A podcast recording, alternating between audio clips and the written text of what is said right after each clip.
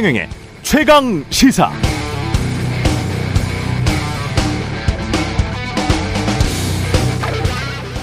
네, 이른바 도어 스태핑. 예, 출근길 문답이라고 하죠. 예, 오늘도 있을 겁니다. 보통 오전 9시 전후로 해서 대통령이 출근을 할 때 기자들이 질문을 합니다. 자, 오늘 기자들이 어떤 질문을 할까요? 음, 대통령실 해명대로 바이든이 아니라 날리면이라고 말했는가?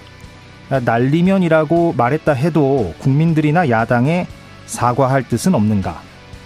아, 이번 순방에 여러 문제점을 두고 외교라인 경질 필요성까지 나오고 있는데 이에 대한 입장은 무엇인가? 뭐 이런 질문들을 떠올려 볼 수가 있을 것 같습니다. 대통령은 여기에 어, 뭐라고 답을 할까요?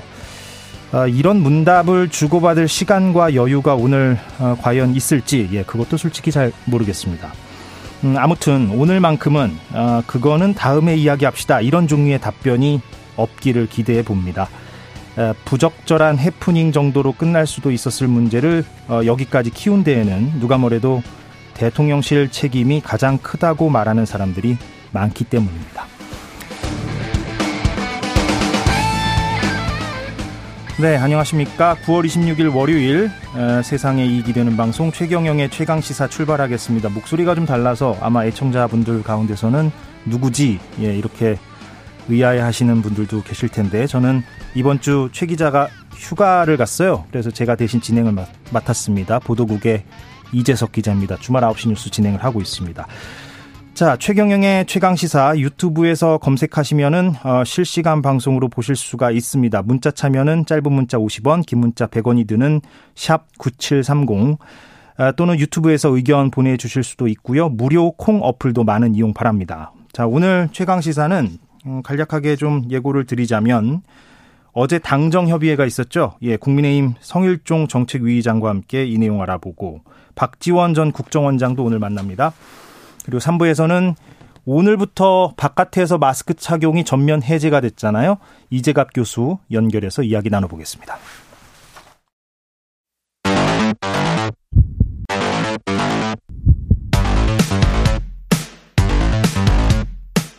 오늘 아침 가장 뜨거운 뉴스 뉴스 언박싱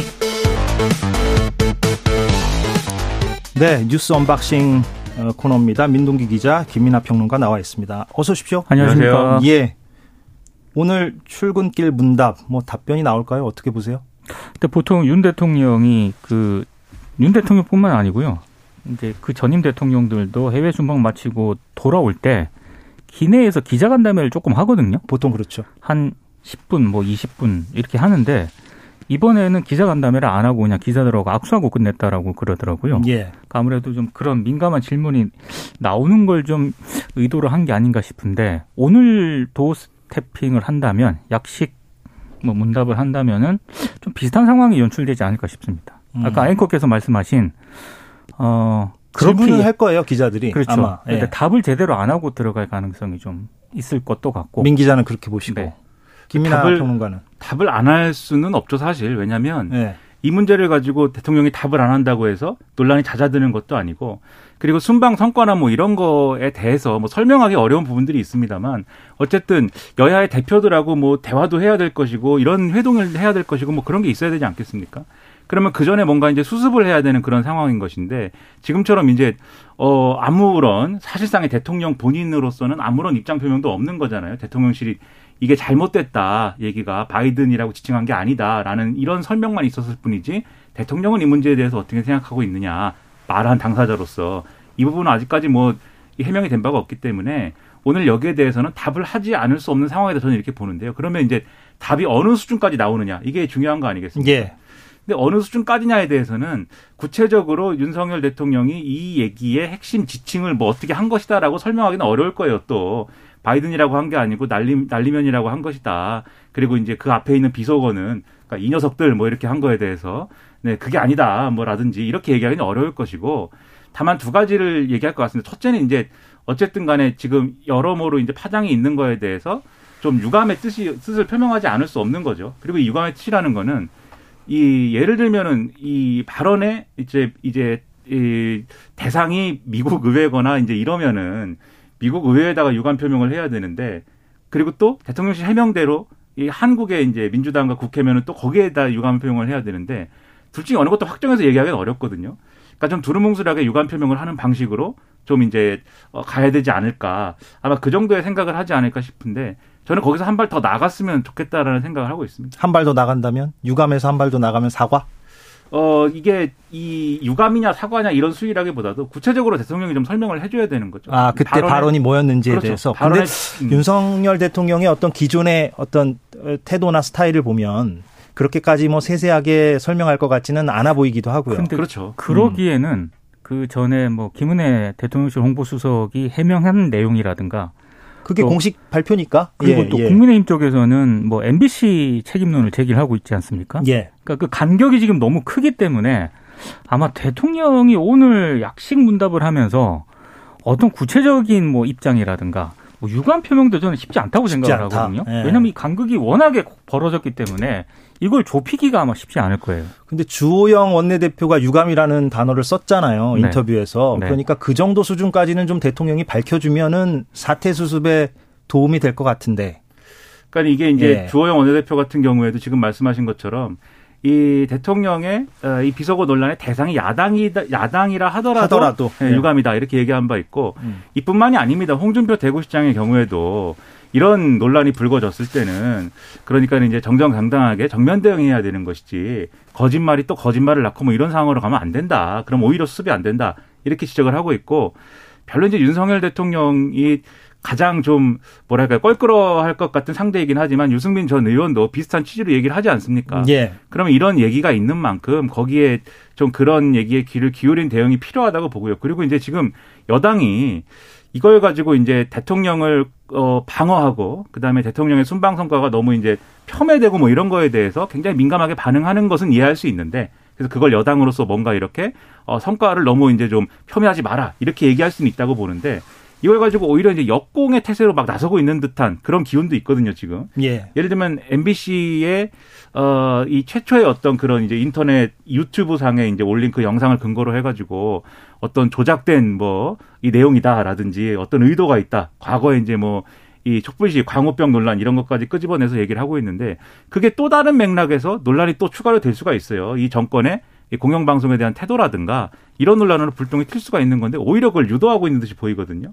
근데 그런 정치를 그냥 대통령실이 또 용인하고 가는 게 지금 득이 되는 거냐. 음. 저는 오히려 대통령이 좀 파격적인 입장을 밝힘으로써 내 얘기의 진위는 이런 거였고 지금 여러 억측이 나오고 있는데 여당 내에서 나오고 있는데 그렇지 않다. 내 진위는 이런 거였고 이런 거에 준해서 내가 사과하고 유감의 표명, 유감의 뜻을 표명을 하겠다. 그리고 이 문제는 이게 어, 대통령도 인간이니만큼 이렇게 말을 실수할 수도 있는 것이니까 좀 양해를 해주시고 그 다음에 어, 야당하고 같이 잘 문제를 풀어봤으면 좋겠다. 민생 문제가 산적해 있지 않느냐 이렇게 가야 되는 거죠. 예. 그렇게 하는 게 가장 좋다고 보는데 대통령실의 참모들이 조언을 잘 하고 대응을 잘 했으면 좋겠습니다. 아무튼 오전 9시쯤이면은 어, 오늘 윤석열 대통령이 어떤 발언을 출근길 문답에서 하게 될지가 나오니까 예. 한번 이따가 보겠습니다. 그런데 지금 어, 어, 말씀하신 대로 김민아 시사평론가가 말씀하신 대로 MBC PD 수첩 가지고 지금 얘기가 있는 것 같아요. 지금 여야 이번 외교 순방에 대한 여야 총평은 지금 많이 나왔으니까 네. 지금 MBC PD 수첩을 왜 어, 지금 국민의힘은 문제 삼고 있는지에 대해서도 아 PD 수첩이 아니죠. 아 죄송합니다. 네, MBC 보도에 MBC 대해서 보도인데요. 네. 이게 이제 더불어민주당 박홍근 원내대표가 어, 문제 제기를 공식적으로 하지 않았습니까? 근데 그 문제 제기를 하기 전에 예. 그러니까 보다 앞서서 MBC 보도 첫 보도보다 박홍구 원내대표의 문제 제기가 시간적으로 조금 앞섰다. 그래서 어, 그 보도를 했던 그 기자하고 어, 민주당 쪽에 뭔가 네트워크가 있는 것 아니냐 이제 예, 이런 예. 의혹을 제기를 하고 있는 부분이거든요. 이제 이 문제 제기는 MBC 내에서도 전국 언론 노조 MBC 본부가 아니라 MBC 제3노조라고 있는데 예. 그쪽 노조에서도 이제 그 부분을 좀 문제 제기를 하는 그런 대목입니다. 근데 이거는 조금 좀 따져봐야 될 부분이 있는 게 사실 다수의 기자들하고 아마 어, 이 방송을 하시는 분들은 그날 저도 그 영상 원본이라 그러죠. 그 원본을 받은 게 오전 9시 전이었거든요. 그러니까 흔히 말해서 이제 단톡방이라든가 SNS를 중심으로 그런 영상이 막 공유가 되기 시작을 했습니다. 그러니까 MBC가 보도하기 전에 저도 그 영상을 받았거든요. 예. 그러니까 그런 어떤 시간적인 어떤 뭐 이런 것 때문에 뭐 민주당하고 MBC가 무슨 네트워크가 있다 이렇게 지적을 하는 것은 조금 어폐가 있지 않아 이런 생각이 그러니까 좀 민주당 듭니다. 반론도 MBC 보도가 나오기 전에 이미 그게 유통이 상당히 됐기 때문에 됐습니다, 실제로. 박홍근 원내대표가 그 발언을 한 것이다 이런 네. 것 같아요. 네. 예. 저도 역시 그 영상을 받았고요. 그런데 이제 국민의힘 뭐 나경원 의원을 아, 나경원 전 의원을 포함해서 지금 MBC에 대해서 사실상 공세를 매우 높이고 있는 상황이라서 어떻게 보면 이게 좀 이 지금 좀 곤혹스러운 국면을 좀 전환하려는 게 아니냐 이런 시각도 지금 일각에선 제기되는 것 같고. 그래서 제가 이제 역공이라는 표현을 쓴 건데요. 예. 그러니까 저는 사실 뭐 지금 말씀하신 메신저도 안 쓰고 친구도 없고 그래가지고 그 영상을 뭐 저한테 공유해준 사람도 없고 뒤늦게야 저도 영상을 봤습니다. 근데 제가 본 거는 이제 오전에 뭐 한 뭐 한 10시 정도 됐을까? 그 정도 시간이었던 것 같아요. 근데 이제 어 그게 이제 예를 들면은 어이 문제 제기의 어떤 핵심대로 MBC의 어떤 기자가 어떤 취지로든 간에 아, 그 영상이나 이런 내용들을 특정한 정치적인 목적을 가지고 뭐 민주당에 뭐 유출을 했다든지 그런 사안이 있다고 하면은 그거는 MBC에서 보도윤리의 문제를 따져서 그 기자에게 책임을 물으면 되는 일이죠. 그리고 이제 과연 그런 정치적 목적에 의해서 이 유출이 된 것이냐도 따져봐야 될 부분이 있는 게 예를 들면 뭐 취재를 했을 수도 있는 거 아닙니까? 그러니까 이런 내용이 있는데 민주당 입장 뭐냐 이렇게 물어볼 예, 수도 예. 있는 것이기 때문에 그 내용은 이제 MBC 내에서 이제 소화할 문제인 것 같고 MBC에서 혹여라도 이제 그런 일이 있었다고 해서 그러면 대통령이 발언한 것이 뭐 없어지느냐. 그리고 그 영상이 그러면은 어 무슨 뭐 자막을 다른 걸 가지고 그게 사전적으로 이 보는 사람에게 아, 이 발언이 날리면이라고 얘기를 했는데 바이든이라는 자막을 달아가지고 바이든으로 착각하게 만들었다. 그래서 그게 조작과 선동이다. 국민의힘이 이렇게 얘기하고 있는 건데. 그러니까 가장 먼저 MBC가 보도하면서 바이든이라고 자막을 달았기 때문에 다른 언론사들도 거기에 좀 따라간 측면이 있다. 이런 얘기를 하고 싶어 하는 것 같아요. 그런데 그렇죠. 사실은 뭐 KBS도 그렇고 SBS도 그렇고 수많은 언론사들이 그 영상을 올렸을 때는 네. 다들 이제 자막을 바이든으로 달았잖아요. 처음에는.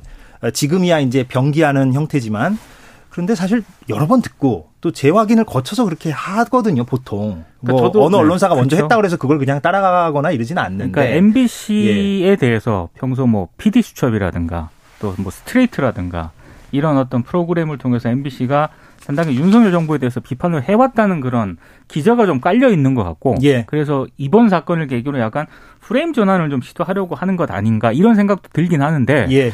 근데 아까 말씀드렸다시피 그 시간을 그러니까 그렇게 뭐 비판하는 거는 저는 뭐 비판할 수 있다고 보는데요. 근데 그렇게 지적을 하려면은 근거가 좀 있어야 되지 않겠습니까? 근데 그 근거가 단순히 시간 차이 때문에 그 근거로 드는 것은 상당히 좀 빈약하다는 생각이 좀 그래서 듭니다. 저는 이제 보도윤리의 음. 문제를 지적하는 거하고 예. MBC의 전반적인 논조의 문제를 지적하는 거하고 그다음에 이게 나아가서는 그러면 그런 문제가 있다고 할 때 이 국민의힘 주장대로 그러면 이제 어, 그럼 이 MBC가 어쨌든 지금 체제에서는 공영방송 아닙니까? 지금 이 국민의힘은 노골적으로 이제 MBC 사장에 대한 문제 제기나 이런 이 문제 제기를 하는 거잖아요. 예. 그렇게 문제 제기하는 것은 그럼 또 정당한가? 각각의 이 논점과 쟁점이 있는 것인데 지금 국민의힘의 일부 정치인들의 태도는 이걸 다 뒤섞어서 예. MBC를 어떻게 해야 된다 빨리 뭐 그런 식으로 이제 얘기를 하고 있는 거지 않습니까? 네. 그건 굉장히 부적절하다고 보고요. 오히려 이 문제 합리적으로 풀기 위해서는 지금 말씀드린 대로 각각의 쟁점을 가지고 얘기를 해야지 이렇게 어떤 정치 공세처럼 소화를 하면 오히려 우리 언론에 굉장한 피해를 입히고 윤석열 대통령이 얘기하는 자유, 자유민주주의 이것의 핵심에도 큰 해가 됩니다. 자유의 핵심이 뭡니까? 언론의 자유 아닙니까? 예, 우리가 계속 뭐 이 얘기만 할 수는 없으니까 다음 소식으로 좀 넘어가기 전에 간략히 두 분 생각을 좀 개인적으로 듣고 싶어요. 자, 바이든이냐 날리면이냐 이거는 사람마다 다르다 치고 예, 이걸 우리가 뭐 논의해봤자 좀 무의미할 것 같고요. 지금 이 단계에서는 전후 맥락을 지금 서로 달리 보는 것 같아요. 그러니까 바이든이라고 보는 사람은 그 전에 바이든이 지금 그 자리가 이제 글로벌 펀드 회의 석상이었잖아요. 네. 거기서 바이든이 거액을 우리 미국이 내겠다라고 얘기를 했으니 그 말을 들은 윤석열 대통령이 이제 퇴장을 하다가 바이든 저렇게 호언장담 해놓고 나중에 의회에서 통과가 안 되면 바이든 나중에 쑥스러워질 텐데 어떡하지? 이런 맥락이라는 거고 바이든으로 듣는 사람들은 전후 맥락이. 근데 날리면이라고 주장하는 쪽은 그게 아니라 윤석열 대통령도 1억 달러인가요? 내기로 했잖아요. 그러니까 윤석열 대통령이 본인이 그렇게 1억 달러 낸다고 호언장담을 했기 때문에 내려오면서 근데 이게 나중에 민주당이 지금 다수인 우리 국회에서 통과가 안 됐을 때 내가 좀 쑥스러워질 텐데 어떡하지? 이런 맥락이었다는 거잖아요, 지금. 그러면 그 두 개의 맥락 중에 어느 게 더 합리적인 판단이라고 보십니까? 두 분 개인의 어떤 의견을 전제로 아니 그러니까 저는 간략히. 저는 예. 그 방송사들이 일정 정도 노음, 소음을 제거하고 난 거를 이제 예. 유심히 몇 번을 수십 차례 들었는데요. 저는 전자로 들렸고, 예. 근데 근데 후자- 일단은 뭐 들- 들리는 거야 나, 다를 수 있으니까 네. 사람마다. 근데 후자로 들렸다 하더라도 그게 한국 국회를 대상으로 대통령이 비속어를 썼다는 얘기잖아요. 김은혜 수석 얘기에 따르면. 그럼 그건 문제가 안 되는 거죠. 그러니까 문제 되는데 네. 규범적인 얘기를 제가 지금 하려는 건 아니고 그러니까 좀 우리가 추론을 해봐야 되는 거잖아요. 당시의 상황에서 아, 어떤 맥락상. 예, 맥락상 전자였을까 후자였을까를 지금 우리가 추론을 해봐야 되는데 어느 쪽에 좀 가깝다고 보세요? 저는 바이든 쪽에 가깝다고 봅니다. 김민아 맥락상. 시사평론가는? 저 이제 그렇게 생각을 했거든요. 네. 그러니까는 바로 직전에 이제 윤석열 대통령이 본 광경이 그 광경이고 바이든 대통령이 내가 60억 달러 낼 테니까 예. 나머지 180억 달러의 총액의 나머지 120억 달러는 여기 있는 여러분이 한번 모아 주십시오. 우리가 제일 많이 냅니다. 이렇게 생색을 낸 거잖아요, 바이든 대통령이. 근데 아 저렇게 얘기했는데 미국 의회에서 승인이 안 되면 굉장히 저 민망하겠다 이렇게 얘기한 것이 아닐까 생각을 했는데 대통령실의 해명을 듣고 보니까 뭐 저런 얘기도 합리적으로 설명은 가능하겠다라는 생각은 들었습니다. 하지만 예. 어쨌든 제가 처음에 한 생각은 이제 전자였다. 음. 그리고 아마도 어 다른 방송사라든지 국민들이라든지 처음에는 되게 그렇게 생각을 했을 거예요. 그게 뭐 이상한 일은 전혀 아니지 않는가 생각합니다. 계속 이게 이 얘기만 하다가 시간이 다 가네요. 계속 얘기가 많아져요. 그게- 사실은 그래서 대통령이 오늘 좀 종결을 지어야 될 것 같긴 한데 그렇기도 하고 이게 뉴스 언박싱이 그런 겁니다. 네. 계속 얘기하는 겁니다. 짧게요. 북한 얘기를 잠깐 하고 마무리를 해야 될 것 같은데 친서가 공개됐어요. 예, 민 기자님 잠깐 정리를 해주신다면? 전현직 미국 주재 특파원 모임인 한미클럽에서 이제 발행하는 계간지가 있거든요. 예, 한미 저널이 이 친서를 공개를 했는데 이 친서에는 뭐 핵심적인 내용만 보면 김정은 북한 위원장이 친서에서 한국을 거치지 않고 미국과 직접 협상하고 싶다 이런 뜻을 트럼프 당시 대통령에게 여러 차례 밝혔다는 그런 얘기고요. 예, 어, 그리고 어, 문재인 전 대통령도 언급을 했는데 문재인 전 대통령이 아니라 트럼프와 직접 한반도 비핵화 문제를 논의하길 희망한다. 그리고 문 대통령이 우리 문제에 대해서 표출하고 있는 과도한 관심은 불필요하다고 생각한다. 이런 내용들이 이제 공개가 됐습니다. 예.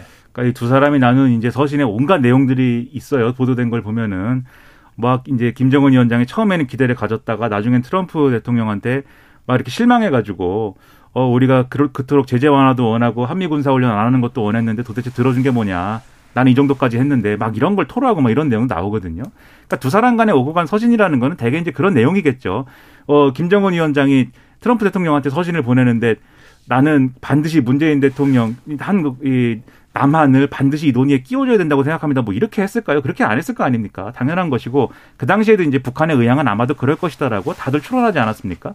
다만 이 의미는 뭐냐면 그래서 어 결국은 이제 트럼프 행정부의 트럼프 대통령의 어떤 독단적이고 즉흥적인 리더십에 상당히 이제 북한은 기대를 하고 있었다라는 건데 그 결과가 어쨌든 딜이 안 된 거잖아요. 예. 그리고 그 딜이 안 될 수 있는 것을 되게 만들기 위해서 가능하게 만들기 위해서 어 우리 정부가 개입을 하고 중간에 이제 중재자의 역할을 하려고 했던 거 아닙니까? 그러니까 이런 노력을 했던 게 이런 서신으로 인해서 그런 노력이 다 부정되는 건 또 아닌 것이죠. 그런데 이제 오늘 아침 조선일보 사설을 보니까 그러니까 결국에는 이 친서 내용을 보면 김정은 위원장도 겉으로는 문재인 대통령과 굉장히 이제 뭐 치- 친하게 친하게 대화를 주고받고 환대하는 것처럼 보이지만 실질적으로는 어, 미국에 스- 보낸 친서를 보면 문재인 대통령을 좀 배제하자는 취지로 그렇게 설명을 하는 거 보니 이게 문재인 대통령이 그 추진했던 그런 대북 정책이 과연 무슨 의미가 있느냐 이런 차원으로 이제 썼더라고요 네. 사설을. 그런 측면도 저는 지적을 할 수 있다고 보는데 예.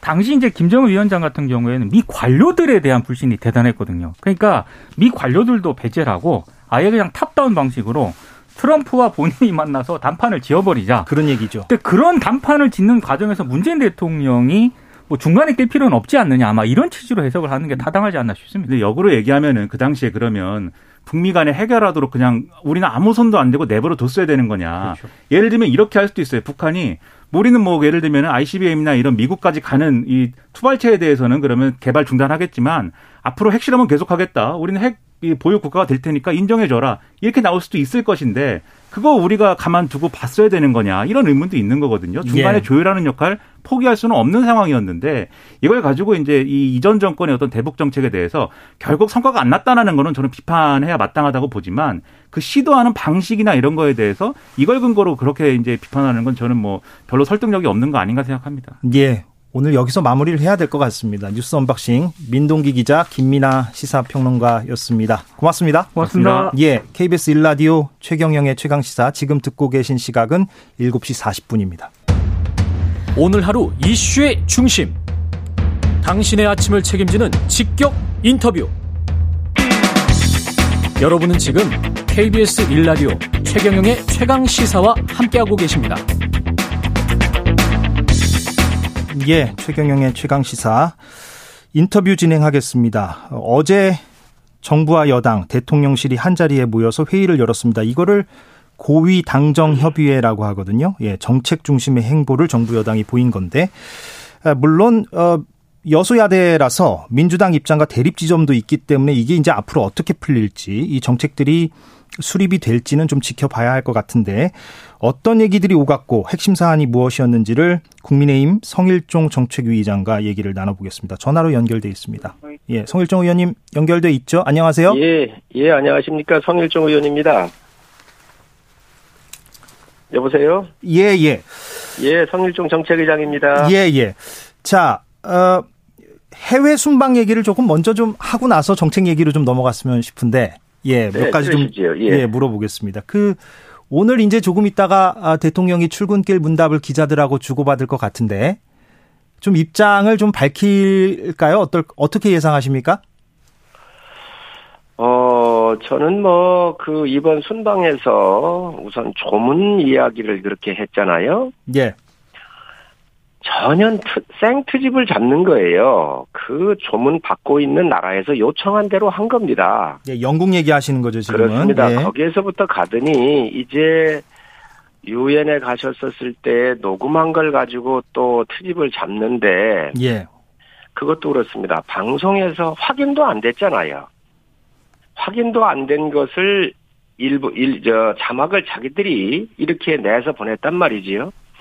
그 이후에 소리에 대한 모든 전문가들이 이 부분을 의뢰했었을 때에 각각 의견이 다 틀립니다. 예. 국가의 외, 외국, 국가의 원수가 외국에 나가서 외교 활동을 하는데 언론이 그렇게 해도 되는 거며 야당이 그렇게 해도 되는 건가요? 또 이 문제도 그렇습니다. MBC가 이걸 보도를 했는데 MBC가 보도한 시점보다 민주당이 더 먼저 알았거든요. 예, 근데 거기에 대해서는 또 반론도 있는 것 같긴 합니다. 그렇습니다. 예. 이 부분에 대해서 그럼 시차가 안 맞아요. 어떻게 민주당이 풀하기도 전에 이거를 알고 있죠, 야당이? 근데 그 부분에 대해서는 유착 관계가 분명히 있는 거예요. 그렇기 예, 때문에 예. 이 진위의 문제는 정확하게 우리가 밝혀야 되겠다. 예. 그리고 야당이 요구를 하고 저 MBC에 요구를 하는 겁니다. 어떻게 해서 이거에 대해서 첫 번째 소리 전문가나 이런 분들에 대한 검증도 없이 함부로 내보낼 수 있는가? 두 번째 어떻게 야당하고 이런 정보를 교류했는지부터 밝히시기 바랍니다. 물론 제가 뭐 MBC 입장을 대변하려는 건 아니지만요. 예. 지금 반론이 제기되고 있는 부분을 제가 좀 설명을 드리자면 어찌됐건 MBC만 그 영상을 보도한 게 아니라 사실상 대다수의 언론사들이 그 영상을 보도하지 않았습니까? 그리고 그 MBC가 MBC가 예. 그거를 독자적으로 가지고 있었거든요. 거기에는 풀 기자로서 하나만 들어갔거든요.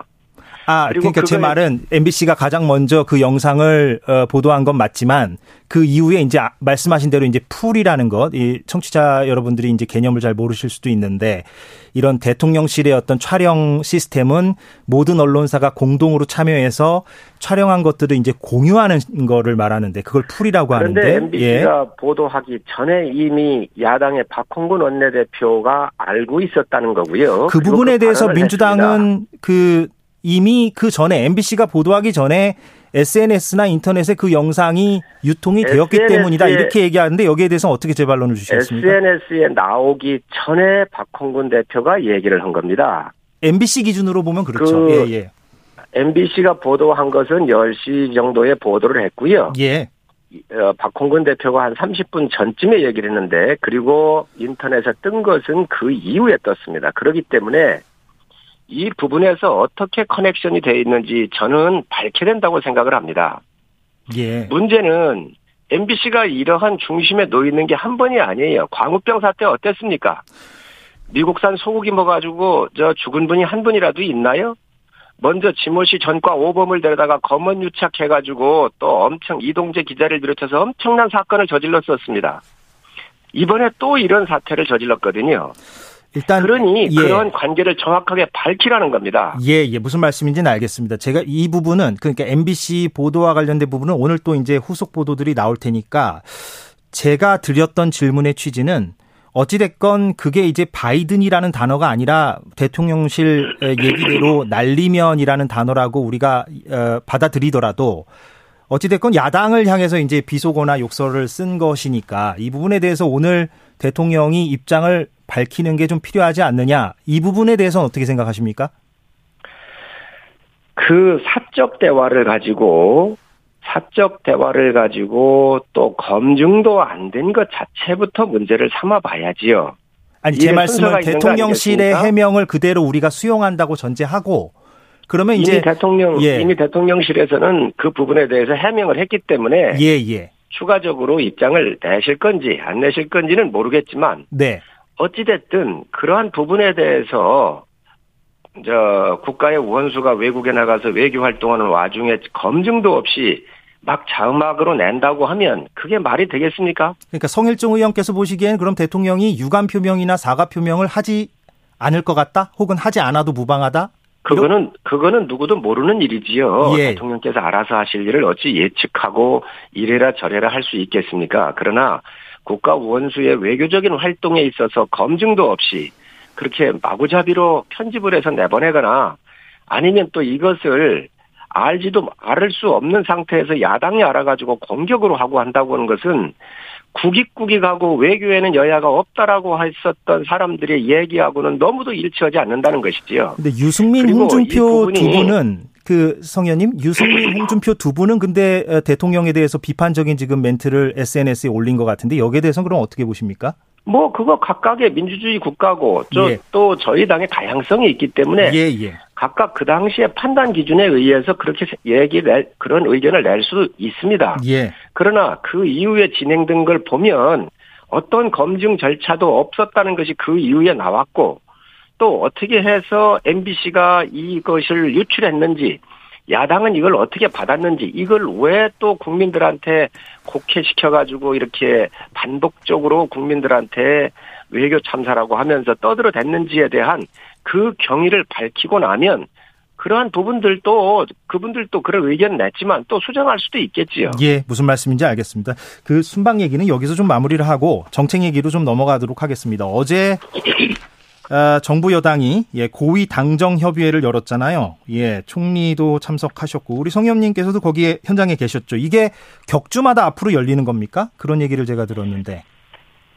어, 그렇습니다. 공개적인, 예. 어, 이 회의는요, 앞으로, 어, 격주마다 이렇게 열려서, 예. 어, 우리 국민들 민생, 특히 약자를 위한 정책이나 민생, 또 미래에 관련되는 정책들을 당과 정부가 이렇게 수시로 협의를 하면서 앞으로 정책들을 다듬고 국민의 삶을 챙기게 될 것입니다. 예. 그래서 이제 어제 나온 내용 가운데 주목을 받았던 것 중 하나가 이제 쌀값 폭락 대책으로 정부에서 45만 톤 규모의 쌀을 사들이기로 결정하지 않았습니까? 그래서 예산이 한 1조 원 가량 드는 것으로 그렇게 추산이 되고 그런데 이게 민주당 입장하고는 좀 다른 부분이 있는 게 민주당은 지금 양곡 관리법 개정안을 만들어야 한다 이런 어, 태도인 거잖아요. 어떻게 좀 절충이나 합의 가능성은 없습니까? 이 부분은 어떻게 보십니까? 저는 민주당이 양곡관리법으로 이 본질을 호도해서는 안 된다고 생각을 합니다. 2020년도에 흉년이 들어가지고 시장에 쌀이 10만 톤이 부족했을 때 문재인 정부에서 정부 보, 비축하고 있던 그 30만 톤을 풀어가지고 20만 톤이 잉여 공급돼 가지고 쌀값이 폭락하기 시작한 겁니다. 21년도에는 특히 풍년이 들었는데 통계를 잘못해서 27만 5천 톤만 사면 된다고 그랬는데 저희 정부가 들어와서 10만 톤을 더 샀었는 더 샀는데도 불구하고 쌀값이 폭락을 했어요.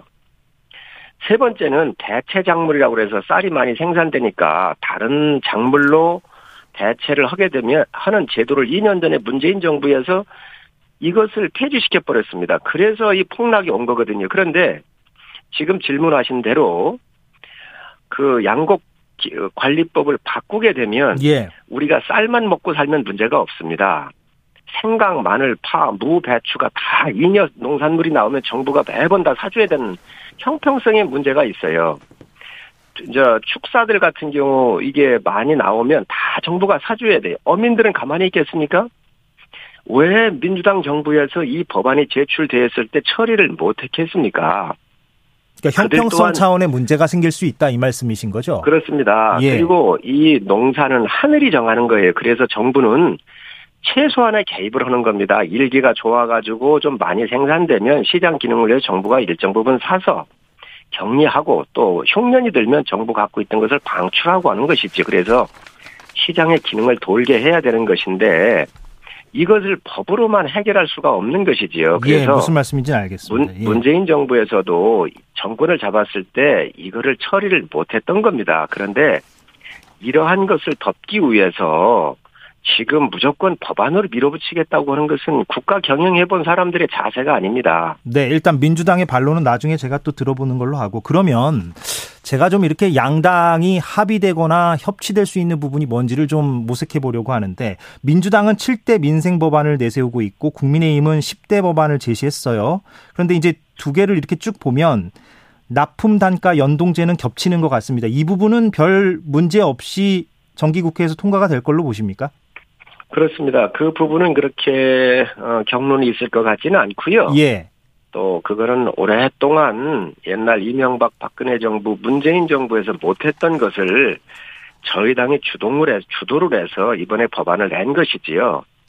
그래서 그 법안은 여야가 큰 이견이 없기 때문에 어제 발표할 때도 민주당에서도 낸 법안이라고 제가 발표를 함께 해줬습니다. 예, 이 부분은. 예. 그러면 지금 쟁점 가운데 하나가 납품 단가 연동제는 그러니까 중소기업을 지원하는 그런 법이라고 우리가 얘기할 아닙니다. 수 있겠- 중소기업을 예. 지원하는 게 아니고요. 예, 예. 물가가 올라가면 납품하는 물가 올라간 것만큼 중소기업한테 주면 되고요. 예, 연동시킨다. 물, 빠지면 예. 중소기업한테 그만큼 빼는 겁니다. 그게 예, 예. 아주 균형 있는 법입니다. 네, 무슨 말씀인지 알겠습니다. 어찌됐건 이 중소기업들의 그 호소를 반영한 그런 법안이라고 볼 수가 있겠는데 그런데 그 노란봉투법 이른바 노란봉투법이라고 불리는 그러니까 노조를 상대로 거액의 손해배상 어, 청구를 하는 그런 소송을 좀 제한시키는 법률인데 여기에 대해서는 지금 여야가 입장이 완전히 다르잖아요. 시간이 많지 않아서 짧게 이 부분은 좀 절충의 여지는 없겠습니까? 이거야말로 민조, 민노총 불법 파업 조장법이지요. 민노총이 하는 모든 곳을 치해법권지대로 만들겠다는 겁니까? 귀족 노조, 귀족 노조의 특권과 반칙을 만들, 저, 방관하겠다는 거잖아요. 있을 수 없는 법입니다. 노조라고 해서 회사의 기미, 저, 자산이나 이런 걸 파괴하거나 큰 손해를 입혀도 책임 하나 묻지 않는다 그러면 기업이 어떻게 버티겠습니까? 자기들 일자리를 어떻게 하자는 거예요? 프랑스에서도 비슷한 법이 나왔을 때, 이 헌법 위반이라고 하는 판정을 받았었고요. 이 또한 민주당이 정권 잡았을 때 못한 법입니다. 야당이 됐다 그래서 저희가 정권을 잡고 있지만 또 민주당이 잡을 수도 있습니다. 예. 5년 뒤에는 그렇기 알겠습니다. 때문에 이건 국가를 보고 여야가 국익의 측, 측면에서 예. 법과 원칙 측면에서 바라볼 문제라고 생각을 합니다. 알겠습니다. 여기서 마무리를 시간 관계상 해야 될 것 같습니다. 오늘 말씀해 주셔서 고맙습니다. 예, 감사합니다. 네, 국민의힘 성일종 정책위의장이었습니다. 1부 여기서 마무리하겠습니다.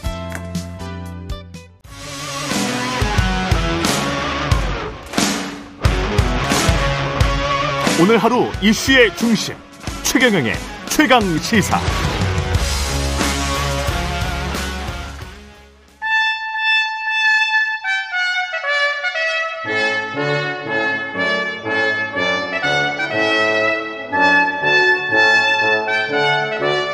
네, 최경영의 최강 시사 2부 시작하겠습니다. 저는 최경영 기자가 아니고요. 예, 최경영 기자가 이번 주 휴가라서 제가 대신 진행을 이번 주 맡았습니다. 저는 주말 9시 뉴스 진행을 맡고 있는 보도국의 이재석 기자입니다.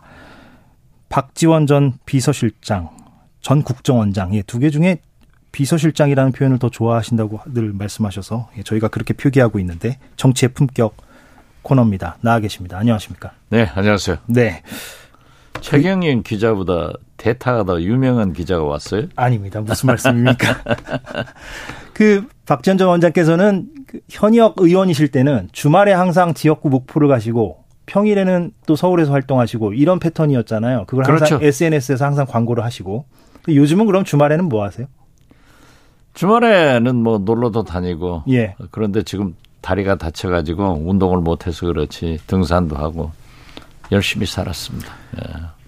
해외 순방 얘기를 안 할 수가 없는데 아, 윤석열 대통령이 오늘 출근길 문답에서 기자들한테 관련 질문을 받을 거란 말이에요. 아무래도 이따 한 9시쯤 1시간쯤 뒤인데 뭐 어떤 입장 표명이 좀 있겠습니까? 어떻게 보세요? 우리가 윤석열 대통령의 솔직하고 소탈한 그러한 품성에 대해서는 국민들이 높이 평가하잖아요. 예. 저는 오늘 소위 출근길 약식 기자회견에서 사례급지 못한 말씀을 해서 죄송하다. 이렇게 솔직하게 사과를 했으면 좋겠어요. 음. 그러면 모든 게 끝나요. 어? 누구나 실수할 수 있고 그런데 지금 정부 여당에서 그렇게 억지 소리로 비난을 하는 은폐하려고 하는 거짓말을 하는 그것이 워러게이트에서의 교훈을 아직도 못 새기고 있다 그렇게 음. 봅니다. 그 거짓말이라고 이제 표현하셨으니까 그러니까 결국에는 유승민 전 의원의 시각처럼 이번에 그 무리가 무리를 빚었던 그 발언이 바이든이라는 단어로 해석하십니까? 들리십니까? 그렇게? 예, 뭐 그렇게 대통령실은 지금 뭐. 날리면이라고 하잖아요. 또 지금. 진위로 가면은 굉장히 저 문제가 돼요. 예. 그런데 유승민 전 의원이나 특히 홍준표 시장도 그러한 것을 지적하고 있잖아요. 예, 그런 맥락인 것 아니. 그러면 예. 이 XX 음, 쪽팔린다. 이건 어떻게 됐든 잘못된 얘기죠. 잘못된 예. 얘기죠. 예, 예. 바이든이었건 누구건 음. 그렇지만은 제가 바이든이라는 저는 그렇게 들렸어요. 예, 예. 그렇지만 이 자체가 또 시비를 난다 이거죠. 이런 일을 가지고 왜 이렇게 싸워야 되냐 이거죠. 아, 대통령께서 솔직하게 적절하지 못한 말씀을 하신 건 사실 아니에요. 그렇게 털어가야죠. 예. 정치를 털어가야지 왜 복잡하게 꼬이고 매일 변명하고 심지어 뭐 이 XX도 아니다 하는 일부 국민의힘 의원들이 있죠. 예, 그 말이 돼요? 국민을 바보로 느끼는 거예요? 대통령실 전 세계 해명과도 언론을 바보로 보는 거예요? 다르니까. 예, 예. 음.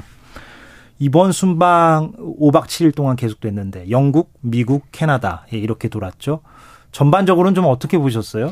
총체적 실패죠. 총체적 실패다. 아, 그걸 누가 잘했다고 봐요? 민주당은 지금 외교 참사라는 표현까지 자, 썼는데. 아, 외교 참사죠. 아, 그렇게 보십니까? 네, 저도 예. 그렇게 봅니다. 아니 조문하러 가서 조문 못하고 어? 쫓아가서 음. 30분 만나고 기다리다가 48초 만나고 이게 아무리 국민이 좀 참으려고 해도 이건 자존심도 상하잖아요. 그게 어디에서 맞느냐 하면은 제가 볼 때는 일부에서는 박진 외교부 장관 등 외교 라인을 질책하더라고요. 예. 그런데 우리가 경험했지만은 외교부는요 큰 것을 이렇게 확 질러서는 못해요. 그렇지만은 실수는 하지 않아요. 그러니까 청와대 외교안보 라인이 총체적으로 책임을 져야 된다.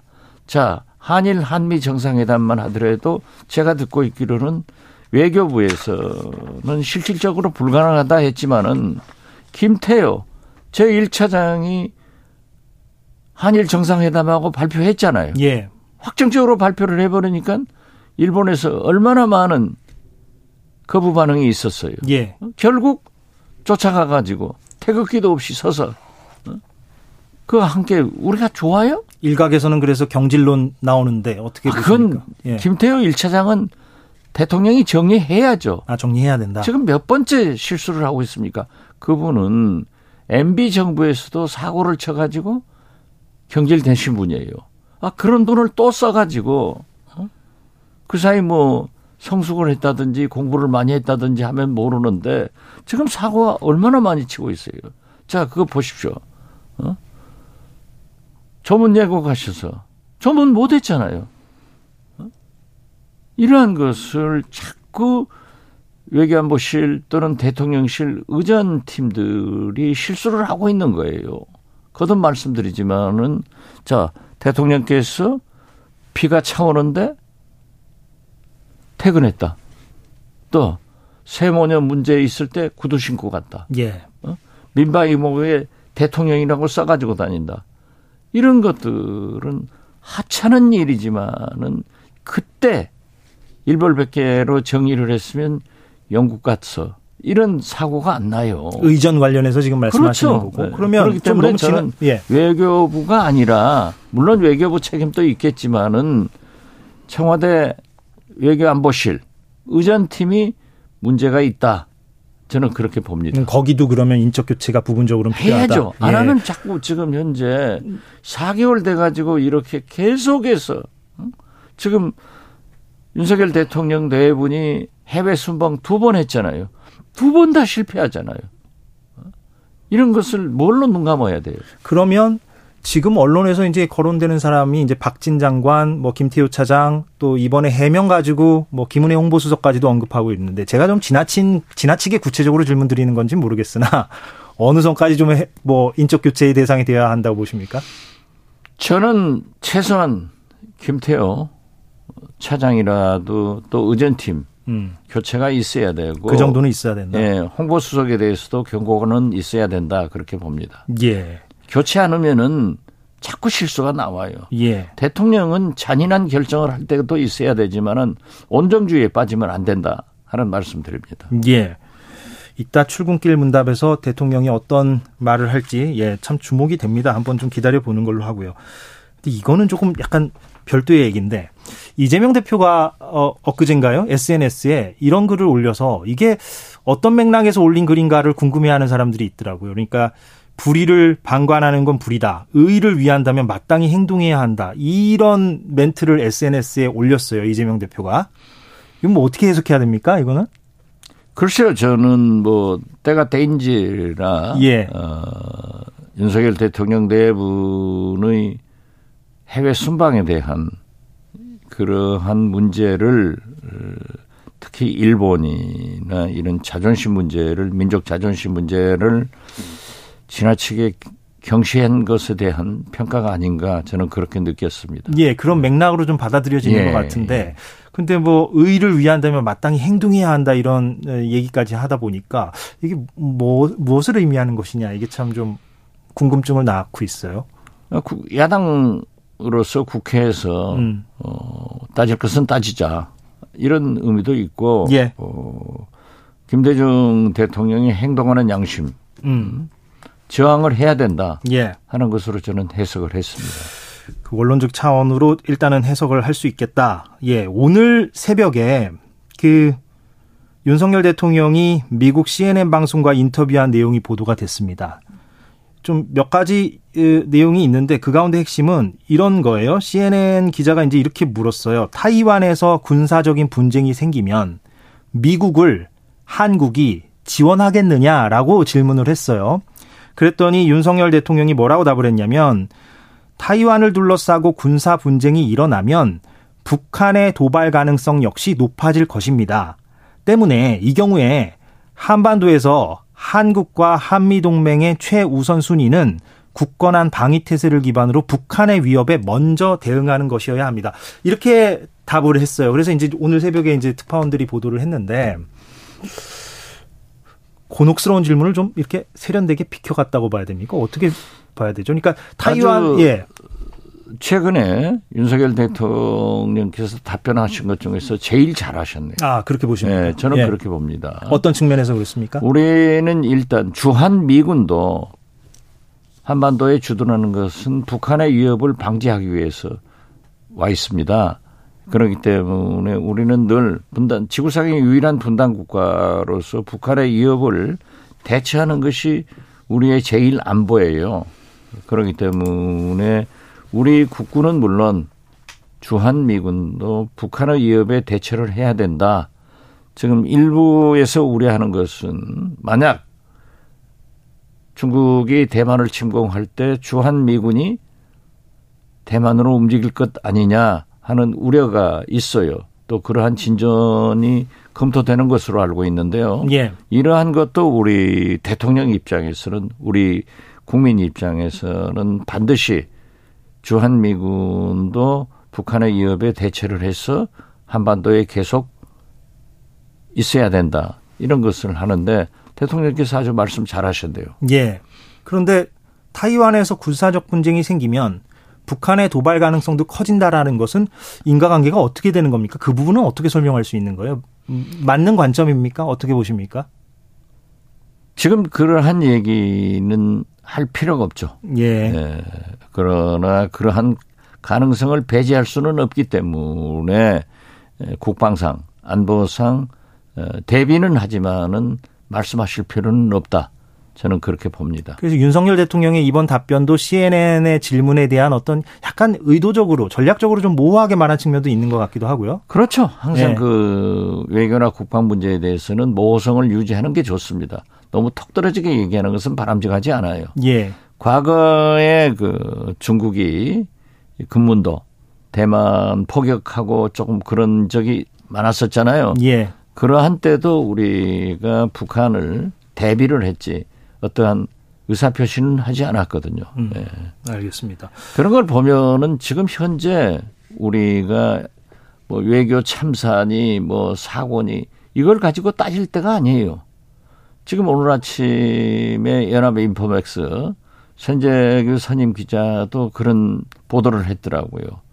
지금 말이죠. 사우디 왕세자가 푸틴 하고 같이 석유 동맹으로 만나더라고요. 어? 그러니까 바이든 대통령이 사우디를 가서 석유 증산을 하지 말라 하고 요구를 했지만 쳐버렸잖아요. 반대하고 그렇게 붙는다고요. 어? 지금 국제 정세가 어, 참 일촉즉발이에요. 예. 지금 보면은 푸틴의 석유, 천연가스를 중국, 인도, 세계 그다음 인구가 많은 게 에, 미국, 인도네시아 아니에요. 세계 4위 인도 인구 대국인 인도네시아도 러시아에서 석유, 천연가스를 사오겠다. 하면은 지금 중국, 인도, 인도네시아가 본격적으로 그러한 자원을 에너지를 러시아에 의존하고 있다고요.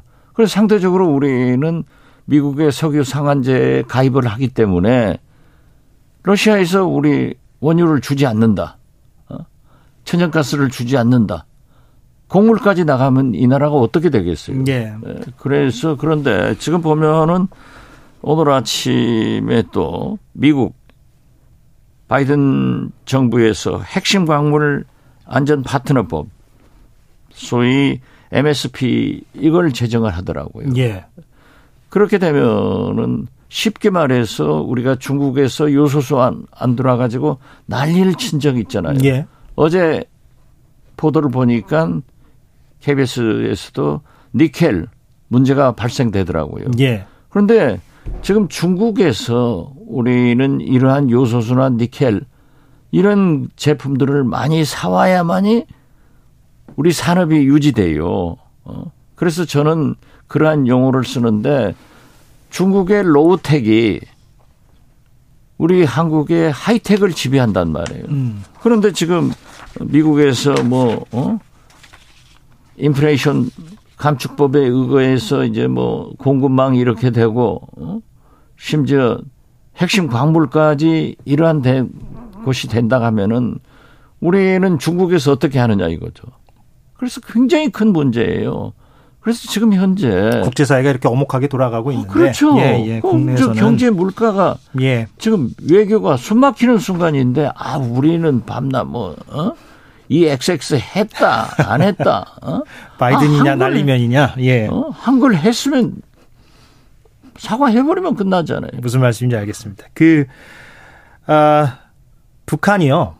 음, 어제죠. 예, 동해로 단거리 탄도미사일을 발사를 했고, 그리고 SLBM, 그러니까 잠수함 탄도 미사일이죠. 잠수함 발사 탄도 미사일. 이것을 발사할 움직임도 지금 우리 군이 포착을 했다. 이런 보도가 지금 주말 사이에 나오지 않았습니까? 어떻게 보십니까? 한미 연합 훈련에 대한 이제 반발의 움직임이라고 볼 수가 있겠는데 그 긴장감은 높아지는 것 같고요. 그렇죠. 한미 연합 훈련에 대한 반발이고 지금 뭐 사실 핵실험도 준비하고 있는데 언제 할 것이냐 예. 하는 것만 택일만 남아 있다는 것 아니에요. 그것은 한미 정보 당국이 전부 다 함께 파악하고 있는데 SLBM 문제는 늘 신포 조선소에서 문을 열었다 닫았다 간보기를 많이 했습니다. 아, 예. 예, 그렇기 때문에 저는 최소한 지금 현재 한미 연합사 훈련이 계속되고 레이간 항공모함이 지금 부산에 들어와서 난리 아니에요? 예. 그러겠다고 하면은 김정은이 그대로는 있지 않을 거다. 음. 그래서 아직까지 핵실험은 제 생각이에요. 어, 시진핑 주석이 3기 연임을 위해서는 지금 10월 달에 하잖아요. 예. 그때까지는 국제적으로 자극을 하지 않으려고 자꾸 노력을 하고 있는 것 같아요. 아하, 북한 그래서- 입장에서 예. 예. 그러니까 에, 미국에서 중국에 강하게 압박을 해서 북한이 핵실험을 하지 못하도록 해라 이렇게 하고 있기 때문에 저는 어, 김정은도 시진핑 압박에 의거해서 핵실험을 연기하고 있는데 예. 지금 문제는 바이든 대통령이 저렇게 뭐 석유 사우디하고도 뭐 러시아하고도 중국하고도 저렇게 하는 것은 중간 선거 11월 중간 선거거든요. 그래서 이러한 때는 저는 에, 최소한 저러한 탄도미사일이나 SLBM도 발사하지 않을까 음. 어, 저는 그렇게는 봅니다. 그러면은 지금 뭐 요 며칠 사이에 추가 도발이 있을 가능성도 좀 보인다 이 말씀이시군요. 지금은 예. 조금 안할 수도 있어요. 제가 볼 때는 3기 음. 시진핑 문제가 결정된 다음 다음에 11월 중간 선거 그 타이밍을 잡아서 그 사이에 예, SLBM이나 ICBM 음. 혹은 핵실험도 가능하다. 음. 저는 그렇게 봅니다. 예. 아, 그 사이에 그런 수준의 도발은 충분히 가능하다. 네, 그렇습니다. 예, 설명을 듣고 보니까 그럴 수도 있겠다는 생각이 듭니다. 북한 입장에서는. 제 설명이 듣기만 좋아야지 실제로는 안 이루어지기 안 이루어졌으면 바랍니다. 좋겠습니다만. 예, 예, 예. 그러나 그렇군요. 절대 김정은이 아무 일도 없는 것처럼 넘어가지는 않을 겁니다. 예. 친서 공개된 보도도 보셨죠? 네, 봤습니다. 예, 어제 지금 이게 어, 모든 언론사에서 보도를 했는데 김정은 북한 국무위원장과 트럼프 당시 미국 대통령 사이에 이제 오간 친서 내용이 공개가 됐어요. 근데 거기서 뭐 여러 내용이 뭐 서로 원망도 하고 뭐 치켜 세우기도 하고 여러 가지 내용이 들어가 있습니다만 가장 언론에서 좀 주목을 했던 거는 김정인 위원, 김정은 위원장이 말한 내용 가운데 아, 문재인 대통령이 우리 문제에 대해서 우리 문제라는 건 이제 북한과 미국을 말하죠.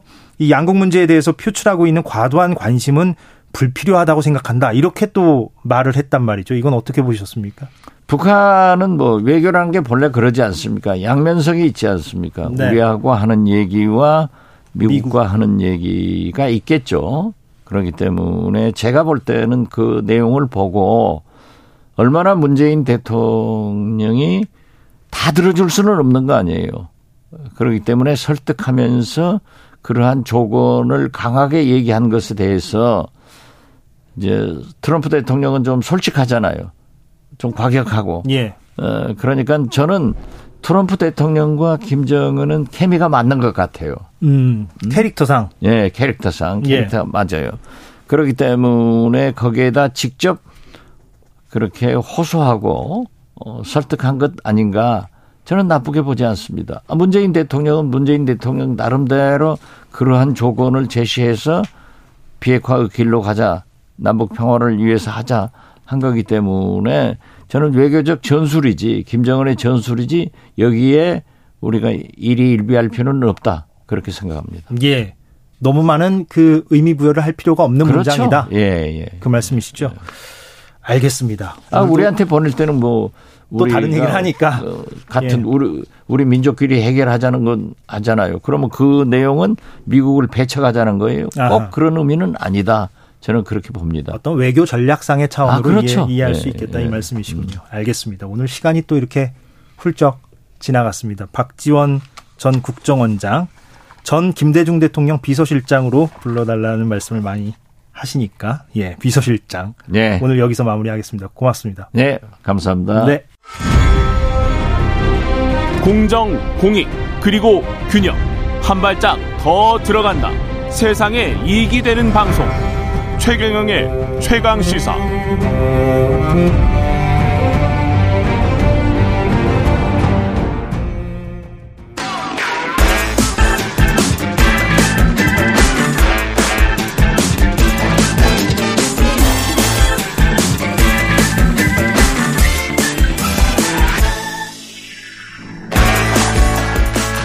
네, 최경영의 최강 시사 오늘 제가 대신 진행하고 있습니다. 예, 목소리가 다르니까 제가 수시로 이 말씀을 드리네요. 예, KBS 보도국의 이재석 앵커입니다.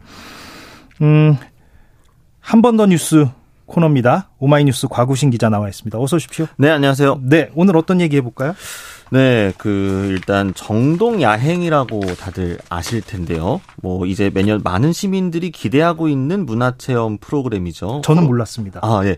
코로나 어, 때문에? 좀 예. 못 하고 있다가 이번에 3년 만에 열렸는데요. 예. 이 덕수궁 돌담길을 중심으로 이 청사초롱 등을 비춰놓고 여러 가지 이제 문화체험 프로그램이나 이제 뭐 근대 문화유산들을 좀 야간에도 관람할 수 있도록 다양한 행사, 뭐 플리마켓도 설치가 되고 예. 사전 예약자의 경우에는 전문 해설 사와 함께 고궁 문화 투어 등이 가능했고요. 저 같은 경우는 사전에 예약을 못 해가지고 이 가서 야간 전시나 공연 관람 등을 하고 왔었습니다. 해마다 하는 겁니까? 네, 원래 해마다 하는 건데 이번에는 코로나 때문에 3년 만이었습니다. 아, 3년 만이 열렸다. 네. 그 정동, 그러니까 덕수궁 돌담길이 있는 그 정동에서 열리는 행사군요. 네, 거기를 중심으로 쭉 있습니다. 예. 그런데 여기가 왜 이번에 논란이 됐습니까? 그러니까 행사장 내에 개화기 당시 여러 의상을 유료로 빌려서 입고 정당을 정동을 돌아보게 하는 이 정동 환복소라는 부스가 있었는데요. 예. 여기서 대한제국 황제복이나 대한제국 군복, 한복, 남녀 교복, 춘추복 등 옷이 대거가 가능했는데 예. 여기에 일왕과 일제 강점기 당시 일본 헌병의 옷도 포함이 되어 있었다고 합니다. 아하, 예. 그러니까 대한제국이면은 이제 고종 황제 이후를 말하는데 네네. 그때 당시에 복장을 입어볼 수 있도록 그 코너가 마련돼 있는데 거기에 공교롭게도 일왕 일왕과 일제 강점기 때 일본 헌병의 옷도 포함이 돼서 논란이 됐다. 네, 그렇습니다. 비판이 상당했겠는데요. 어떻습니까? 그러니까 해당 사진이 SNS를 통해 좀 퍼지면서 좀 일부 누리꾼들을 중심으로 비판 여론이 꽤 고조가 됐는데요. 일단 행사 자체가 원래 대한제국 이후로 이 근대 역사와 문화를 체험해보자라는 이 취지인데 일제강점기 당시에 일본군 제복을 전시하고 대여까지 하는 거는 또 유료로요. 부적절하다라는 비판이고요. 예. 특히 이제 뭐 정동에 있는 덕수궁 중명전 같은 경우에도 어제 좀 등이 밝게 켜져 있었는데 1905년 일본이 대한제국 외교권을 빼앗을 을사늑약이 체결되었던 장소기 때문에 아, 장소의 상징성도 있다. 네, 그렇죠. 예. 주최 측이 좀 우리 시민들의 역사적인 이 감정을 좀 고려하지 못하고 안일하게 주- 준비한 거 아니냐 이런 비판이고요. 예. 그리고 당시 대화 안내문에도 일왕이란 표현 대신에 일본 천황이라는 명칭이 사용됐다고 합니다. 아, 우리는 일왕이라고 쓰는데 보통 그렇죠. 예, 보통 그렇게 하는데 천황이라는 단어를 또 썼군요. 예, 여러 가지로 좀 비판이 있었을 것 같은데 뭐 해명을 어떻게 합니까 서울시가? 네, 해명은 설명 자료를 따로 이제 내놨는데요. 행사를 진행한 용역 업체가 이 정동 한복서 운영 업체와 사전 협의를 거쳐서 승인된 의상을 대여하도록 했는데 이 운영 업체가 사전에 승인을 받지 않고 현장에서 임의로 문제의 의상을 추가적으로 비치 대여했다라고 합니다. 예. 그래서 행사장 내 관리 감독을 통해 이 부적절한 부분을 조치해야 했지만 일부 소홀한 부분이 있었다라면서 계약 위반 사항에 대해 법적 책임을 강력하게 물을 계획이라고 밝혔습니다. 그럼 사전에 그 용역업체랑 이 행사를 논의할 때 서울시가 그 복 장까지도 점검은 하지 못했다 이런 얘기군요. 네. 그러니까. 그러니까 처음에 리스트를 예. 올렸을 때는 이제 일본 군복 같은 건 없어가지고 예. 승인이 났었는데 나중에 봐보니까 현장에 있었다라는 얘기죠. 그러면 그 업체는 왜 그 복장을 비치했을까요? 참 그것도 이제 밝히지도 남네요. 않고 이렇게 했다는 거 보면은 네. 의도적이었나 싶기도 하고요. 예. 알겠습니다. 다음 소식은요? 네, 어, 고려대학교 총학생회가 인권 주간을 맞아서 박경석 전국 장애인 차별 철폐연대 대표를 초청을 해서 강연을 열려고 했다가 예. 공지 사흘 만에 돌연 취소를 해서 논란이 일고 있습니다. 전장현이죠, 줄여서. 네, 전국 전장현이죠. 장애인 차별 철폐연대. 예, 전장현 박경석 대표는 그 이준석 전 국민의힘 대표와 어, TV 토론도 토론도 했던, 했었고, 예, 네, 그렇죠. 그런 어, 인물이죠. 예. 그래서 이제 그 장애인 이동권을 중점적으로 최근에 이제 출근길 시위를 계속 이어오고 있지 않습니까? 지하철 그렇죠. 등에서 그래서 예. 원래는 총학생의 인권 연대국 차원에서 이 초청을 해서 영화 상영도 하고 이 강연도 하는 프로그램을 마련을 했었는데 주제는 그러면 장애인 이동권과 관련한 주제겠네요. 네, 그렇습니다. 그래서 뭐 해당 영상 그 원래 준비했던 영화도 그 주제 영화였으니까요. 그런데 네. 이제 공식 SNS 계정을 통해서 이 임시중앙집행위원회 회의 결과 업무 진행에 미흡했던 부분으로 인해 인권 주간 강연은 공식적으로 취소하기로 했다. 해당 강연은 원래 인권 주간 참여 단체 측과 주최를 하려고 했는데 안내가 부실했다. 그래서 강연을 위한 대관이나 안내 게시글도 모두 철회 및 삭제하도록 하겠다라고 했고요. 이번 인권 주간에는 총학생에서 주최하는 강연이 별도로 없고 단체 측에도 강연 자제를 요청했다. 이렇게 초청 공지 3일 만에 입장을 번복했습니다. 예, 왜 번복했습니까? 그러니까 지하철 탑승 시위에 반대하는 학생들을 중심으로 교내에서 온라인 여론이 좀 크게 불었기 때문인데요. 예. 고려대학교 이제 재학생과 졸업생들이 함께 이용하는 온라인 커뮤니티 고파스 또 원래 수강 신청 프로그램에서 출발을 했지만 현재는 여러 대학 재학생들의 익명 커뮤니티 역할을 하는 에브리타임에 뭐 지하철 테러다 뭐 불법 시위자다 뭐 이런 wording까지 써가면서 이 고대 학생들의 전체가 전장연과 연대한다는 꼬리표가 붙을까 걱정된다 이런 비난 글이 많이 올라 왔다고 합니다. 음. 이런 여론이 들끓자 총학이 급하게 강연을 철회를 한 건데요. 예. 또 반대로 일각에서는 또다시 익명 여론 때문에 총학이 휘둘리냐라는 비판 여론도 있다고 하고요. 예. 전장연은 이제 서울 지역 대학 인권연합 동아리의 주최로 오늘 저녁 고대 생활도서관으로 조금 더 좁은 공간입니다만 바꿔서 강연을 하겠다라고 입장을 밝힌 상태입니다. 아, 고려대학교에서 강연은 계속 하긴 한다. 네, 그러니까, 그러니까 장소로 총학생과- 옮겨서 네, 총학생회가 취소를 하니까 예. 다른 이제 연합 동아리가 다시 섭외를 해가지고 주체가 달라졌군요. 네 그렇게 하겠다고 합니다. 예. 근데 어찌됐건 이렇게 취소한 결정에 대해서 총학생회를 두고 찬반 여론이 좀 학내에서 이- 있었겠네요. 네, 좀 꽤 있는 것 같습니다. 예, 그러니까 전장현의 그 시위 방식에 대한 반발 여론이 있어서 그래서 취소가 되었다는 얘기고, 예, 좀 어, 마음이 아픕니다. 이 마음이 아프다는 표현을 예, 우리 청취자분께서도 쓰셨네요. 2917번이죠. 장애인 단체 대표의 강연이 이렇게 논란이 될 일인지 의문입니다. 마음이 아픕니다. 이런 표현을 청취자분께서 쓰셨습니다. 저도 비슷한 예, 생각이 좀 드네요. 알겠습니다. 예, 여기서 예 마무리를 하겠습니다. 오늘 어, 한 번 더 뉴스 오마이뉴스 과구신 기자와 얘기를 나눴습니다. 오늘 고맙습니다. 감사합니다. 네.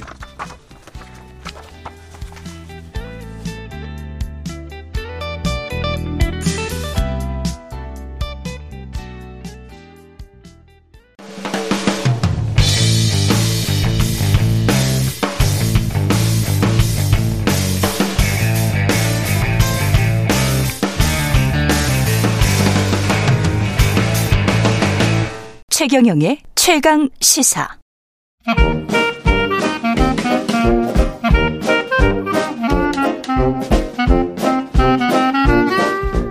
네, 월요일 이 시간 경제합시다 코너입니다. 그런데 지금 청취자 문자 몇 개를 좀 말씀드리면 소일도 님이 최경영 기자 어디 가셨나요?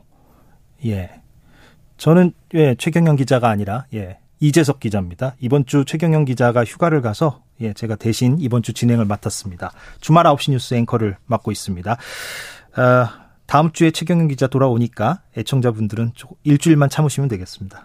예. 경제합시다. 최상욱 작가 오늘도 나왔습니다. 안녕하세요. 네, 안녕하세요. 최상욱입니다. 예. 자, 예, 집값 하락 계속 연일 뭐 언론에서 보도가 되고 있잖아요. 그런데 이 하락이 일단 맞는 맞긴 맞는 거죠, 당연히. 예. 네. 예. 부동산 뭐, 원이나 KB 기준으로 뭐 전부 다 하락세 예. 하락을 기표하고 있고 실제로 매매 가격도 하락 중이기 때문에 예. 맞죠. 그런데 이제 그런 건 있는 것 같아요. 그러니까 실거래가와 이제 호가가 다르니까. 네. 그러니까 이게 이제 하락세라는 것은 뭐 큰 틀에서 당연히 맞고 그거는 알겠는데 실제로 거래가 그러면 그렇게 떨어진 가격에 이루어지고 있는 것이냐 아니면 은 일부 뭐 호가만 가지고 어, 언론에서 좀 과장되게 어, 보도를 하는 것이냐 이렇게 얘기하시는 분들도 있는 것 같아요. 예, 어떻게 좀 설명을 주시겠습니까? 네, 그래서 매매 사례가 없는 경우에 부동산원과 KB 모두 보조적인 수단으로 어, 통계를 작성을 하는데요. 예. 항상 거래상이 있을 수가 없기 때문에 과거 상승기 때 기표했던 거랑 똑같은 방식으로 하락기 때도 기표하고 있는데 매매가 없더라도 어, 그 두 지표 모두 다 하락세를 기표하고 있기 때문에 하락으로 보시는 게 맞죠. 음. 그러니까 한두 건 하락 거래 했다고 뭐 빠졌다 이런 게 아니라 예. 실제 어 이제 나와 있는 매물이라든가 그다음에 구매하려는 그런 구매 심리를 종합해 가지고 지금 하락세라고 기표를 하시는 게 맞고 이런 논란이 있다는 것 자체가 뭐 이해가 되는 상황은 아닌 것 같습니다. 아, 그러니까 최 작가 입장에서는 이해가 네. 되지 않는다고 네네네. 하시겠지만, 예, 또 일부에서는 그렇게 또 얘기를 하니까, 예, 좀 해설을 해주셔야죠. 아, 네. 에, 그런데 지금 이렇게 에, 부동산 이제 하락 이게 뭐 장기적인 추세로 이제 가는 거잖아요. 어떻게 보세요, 최 작가님 개인적으로 보- 봤을 때는 네. 지금 이게 이제 어 일각에서는 이제 그런 우려들을 하잖아요. 이게 경착륙이 되어서는 안 된다 이런 얘기들을 많이 하지 네, 않습니까? 추경호 그러니까 부총리 같은 분이 그런 말씀 하시죠. 예, 그러니까 부동산 가격이 많이 올라서 뭐 내려가는 거는 당연한데 그런데 그게 얼마나 빠른 속도로 급격하게 내려가느냐 이 부분이 지금 정부 당국의 입장에서는 들여다봐야 할 부분 아니겠습니까? 네. 전문가들 사이에서도 이제 그 부분을 염려하시는 분들도 많고 어, 최 작가께서 보시기에는 그러면 이게 이제 어떻게 보세요? 경착륙의 가능성이라든가 얼마나 오랫동안 이 추세가 이어질 것이냐 뭐 어, 이게 참 예상하기가 힘든 부분이긴 합니다. 사실 그 전문가들마다 두 의견이 가지를 다를. 물어보셨으니까 예. 그 먼저 답변을 드리면 그 최경 아 저 죄송합니다. 예. 그 어, 부- 경제부총리 발언은 10% 정도 이제 경착륙을 말씀하셨어요. 근데 우리나라 지금 세종시가 10% 경착륙이라 하면 10% 네, 부동산 가격이 10% 정도 천천히 떨어지는 게 바람직한 것 같다. 그거는 경착륙이 아니다. 네, 그, 그러니까 그 정도 레벨이 경착륙이 아닌 거고, 그러니까 10% 정도가 천천히. 이렇게 10% 얘기하셨으니까. 정도가 떨어지는데 네. 천천히 떨어지면 그것은 경착륙이 아니니까 우리가 감당할 만하다 이런 네, 취지로 네. 말을 했다는 네, 거죠. 추경호 경제부총리가 네, 예. 추 부총리 말은 그런데요. 예. 지금 세종시가 올해 전국에서 가장 많이 하락을 했는데 예. 9월 둘째 주 기준 약 7.8% 정도 하락을 했거든요. 지수상으로. 예. 그러니까 세종이 제일 많이 빠졌는데 그 정도니까 다른 지역은 여전히 어, 정부가 판단할 때는 뭐 경착륙 정도로 내리는 건 아니고 굉장히 완만한 조정을 하고 있다. 이렇게 판단을 하고 있다고 보시면 될 것 같습니다. 예. 실제 매매 실거래가 막 몇 억씩 뚝뚝 떨어진 게 있지만 지수상으로는 여전히 두 자릿수 하락 지역이 현재 없기 때문에 예. 네, 그냥 어, 어느 정도 지켜보고 있는 그런 국면인 것 같고요. 그리고 어 수요 지금의 하락세가 도대체 왜 발생했냐는 부분에 대해서는 많은 분들이 다 금리라고 생각을 하실 거고 이 금리가 상승하게 되면 기본적으로 대출 한도가 큰 폭으로 감소하기 때문에 어 구매력이 상당한 위축이 발생을 하게 되고요. 또 자가뿐만 아니라 전세 끼고 집을 사려고 하는 경우에도 그 전세금 역시 전세 대출자의 전세 대출 구매력이 같이 위축이 되거든요. 예. 요즘은 전세 대출을 받아서 전세를 마련하는 게 일반적이니까요. 그래서 2020년 8월부터 임대차법 개정 기간에 코로나 제로금리 화 시대를 한국도 같이 맞아서 어 전세 금액이 폭증하고 그리고 대출 부담도 굉장히 낮아지는 그런 국면에서 구매력이 폭발을 했고 예. 그게 2021년 12월까지 약 1년 반 동안 이어졌는데요. 지금과 같은 금리 레벨이 이어지기만 하더라도 예. 올해 8월부터 내년 12월까지는 계속 하락 국면이 이어질 수밖에 없다고 봅니다. 올해 8월부터 네. 내년 12월까지 네, 임대차 기간, 임대차법 개정 중에 제로 금리가 맞았던 기간이 딱 정확히 16개월 정도 나오는데요. 그 기간만큼 임대차가 갱신이 될 때 임차인의 임대료 하향 요구가 있을 수밖에 없고요. 예. 그로 인해서 매매 가격이 같이 끌려 내려오는 장세, 역전세 장세가 올해 8월 달부터 내년 말까지 있지 않겠나 이렇게 예상하고 있습니다. 예.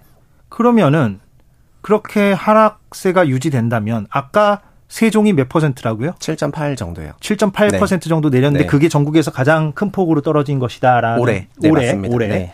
그런데 추경호 경제부총리는 10% 정도까지는 감당 가능하다라는 취지로 말을 한 거잖아요. 그러면 네. 앞으로 계속 떨어진다면 네. 한 자릿수가 아니라 두 자릿수 이상으로 떨어질 가능성도 있습니까? 그러면 경착륙으로 되는 건데 추경호 경제부총리 개념으로는 그렇죠. 예. 그래서 지난번 9월 21일에도 지방의 주택가격 하락폭이 좀 너무 커지다 보니 예. 너무 커진다고 좀 생각을 하고 우려를 하니까 어 조정 지역 해제라는 완화 카드를 썼거든요. 그러면서 수도권 지역에 대해서는 경기도 다섯 개 시를 제외하고는 조정 지역 해제 카드를 안 썼는데 안 썼죠. 수도권 역시 만약에 하락세가 지방과 유사한 수준으로 큰 폭으로 나타나기 시작한다면은 예. 조정 지역 해제 같은 완화 카드를 아마 쓸 겁니다. 예. 어떻게 예상하세요? 그럼 수도권은? 좀 물론 이 예상도 굉장히 뭐 어려운 질문이긴 합니다만 아, 금리는 예. 예. 어, 수도권이나 지방 가릴 것 없이 어, 모든 가게에 공통적으로 적용 중이기 때문에 예. 구매력 위축됐다는 말씀 드리고 싶은데요. 예. 어, 가계의 구매력은 뭐 소득이 늘어나는 부분도 있고 대출을 쉽게 받을 수 있는 부분도 있는데요. 그 대출 쉽게 받는 부분이 지금 위축이 된 거지 않습니까? 예, 예. 그 결과로 어, 저희가 2015년에, 그러니까 2014년에 724 부동산 정책을 당시 최경환 부총리가 썼을 때, 예. 그 당시 평균 우리나라. 빚내서 집 사라. 네, 빚내서 집 사라. 그 멘트가 유명하죠. 예. 명언격 멘트인데, 예. 그 당시 우리나라 가계는 1년에 평균 60조 원 정도 돈을 빌렸는데요. 예. 2015년부터는 평균 110조 원 빌렸거든요. 더 많이 풀렸다. 네, 예. 더 많이 빌렸, 예, 맞습니다. 더 많이 빌렸고, 빌려도 금리가 낮아지니까 대출 부담은 좀 비슷하고, 그러니까 4%대 60조 빌리나 2%대 110조 빌리나 똑같기 때문에, 예. 어, 그래서 큰 문제가 없이 이어졌는데, 올해 같은 경우에는 누적으로 마이너스를 빌리고 있습니다. 그러니까 가게가 얼마만큼 대출을 위축시켰는지 바로 알 수 있는 마이너스를. 빌렸다는 건 빌리지 않는다는 얘기죠. 상환하고 있습니다. 상환하고 네, 있다는 네, 얘기죠. 예, 네. 예, 예. 그러니까 상환은 누적으로 마이너스 0.7 정도 되는데 월에 10조씩 빌리던 가게가 이제 어마어마하게 상환하고 있고 특히 신용 같은 거는 엄청나게 끄고 있고요. 네. 그다음에 주담대나 전세 대출은 어쩔 수 없이 일어나고 있는데 그것도 상환할 수 있으면 최대한 상환하고 있거든요. 그럼 이런 국면에서 네. 그러니까 결국에는 이제 언론에서 주목하는 건 수도권, 서울과 경기 지역의 집값 아니겠습니까? 네. 아까는 이제 세종 말씀하셨고 이제 지방을 얘기하셨는데 여기는 네. 어떻게 전망하십니까? 여기가 말하자면 연착륙이냐 경착륙이냐 어떻게 될 걸로 보세요? 어 저는 이렇게 봅니다. 그러니까 지금 아까 구매력 얘기를 드렸는데 예.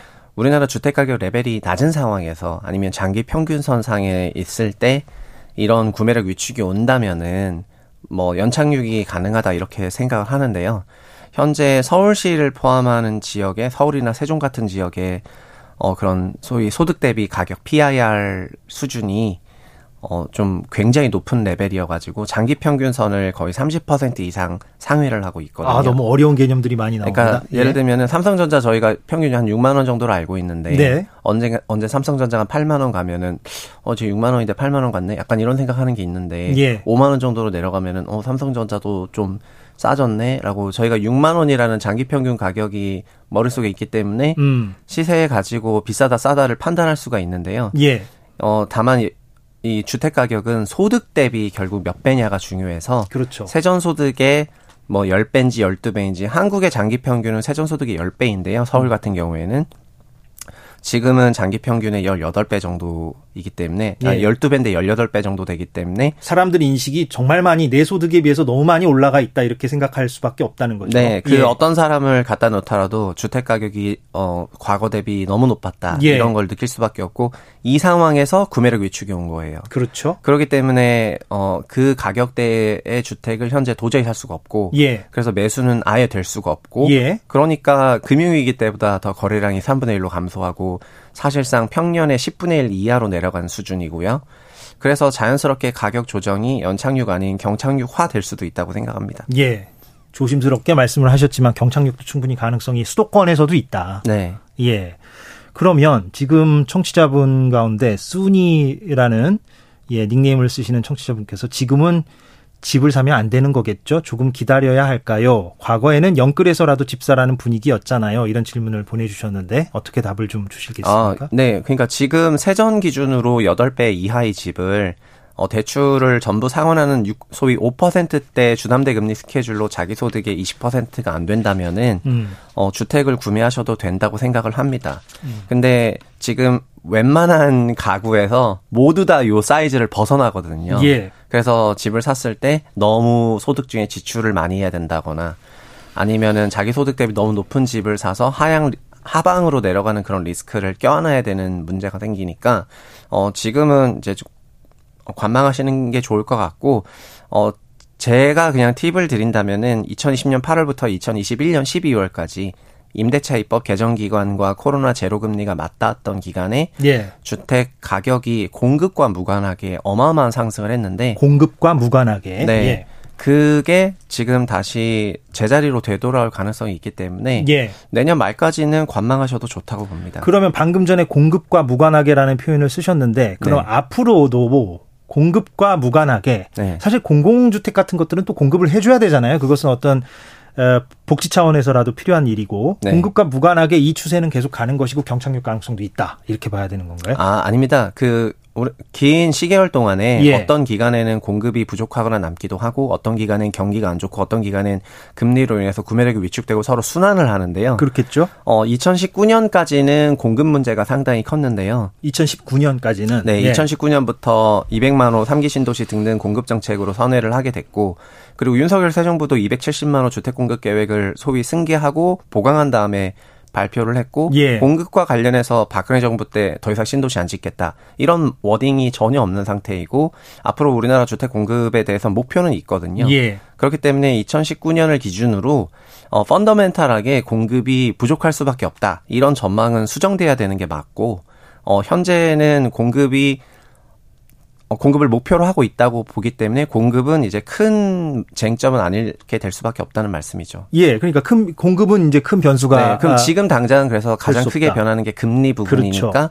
금리와 임대차법이 만들어낸 그 기간이 조합이 제일 큰 거고요. 예. 이 사단이 지나고 나면은 다시 뭐 경기적인 부분이 될 거고요. 2년 동안 이렇게 고금리와 어, 가계 소비 활동 위축이 우리나라 경기를 또 건드릴 수가 있으니까 예. 또 경기적인 부분이 될 거고 그럼 또 그 와중에 인구 가구 분파에 따라서 공급이 또 제대로 되고 있는지 안 되고 있는지 돌면서 그러니까 이 세 가지 요소가 공급, 대출, 경기 이 세 가지 요소가 돌면서 어, 특정 연도마다 가장 큰 변수가 될 건데 1년 반 동안은 대출 금리라는 말씀입니다. 예. 네. 그 예전과 비교하는 경우가 많잖아요. 그러니까 이명박 정부 때, 어, 뭐 금융위기 그때 왔었고, 리만 브로더스 사태도 있었고, 또 하우스 푸어 얘기를 그때 한참 많이 했었잖아요, 우리가. 네. 지금과 그때를 막 비교하는 얘기들이 지금 많은데, 네. 어떻게 보세요? 그러면 예를 들면 그때처럼 하우스 푸어가 막 양산될 가능성, 이런 거는 어떻게 보십니까? 아, 하우스푸어 양산될 수 있죠. 예. 네. 예를 들면 작년 말에 주택을 대출 끼고 샀는데 어, 대출에 대해서 소위 refinancing을 하게 되는 그런 구간이라든가 고정 기간 지났는데 계속 이런 금리면은 대출 상환 부담이 너무 커져서 네. 하우스푸어 가능성 조금 있고요. 그리고, 그리고 요즘에는 주택 아니라 비주택, 오피스텔이나 지산센터 같은 걸 투자로 분양권을 샀다가 준공을 하는 요즘에 준공을 하게 되면서 잔금 대출이 2.5%가 아니라 5.5나 6%로 대출을 받아야 되는 부분 때문에 예. 어, 하우스포로 전락하게 되는 그런 가구들도 존재합니다. 08년과 가장 큰 차이는 08년 때는 전세를 어, 거의 원금으로 이제 임차 가구의 원금인 경우가 많았고 예. 2000 지금 달라진 거는 현재 전세에는 180조 원이라는 전세 대출이 또 기절에 깔고 있어서 깔고 있으니까. 전세 역시 레버리지가 돼 버렸거든요. 예. 그래서 더 가격 의 변동성이 커질 수밖에 없는 게 지금의 다른 점인 것 같습니다. 예. 아 오늘 참 그 많은 얘기를 나눴는데 예, 걱정이 많이 됩니다. 하여튼 다음 주에도 좀 계속 이어서 얘기를 좀 해보도록 하겠습니다. 경제합시다. 최상욱 작가와 얘기 나눴습니다. 오늘 고맙습니다. 네, 감사합니다. 예.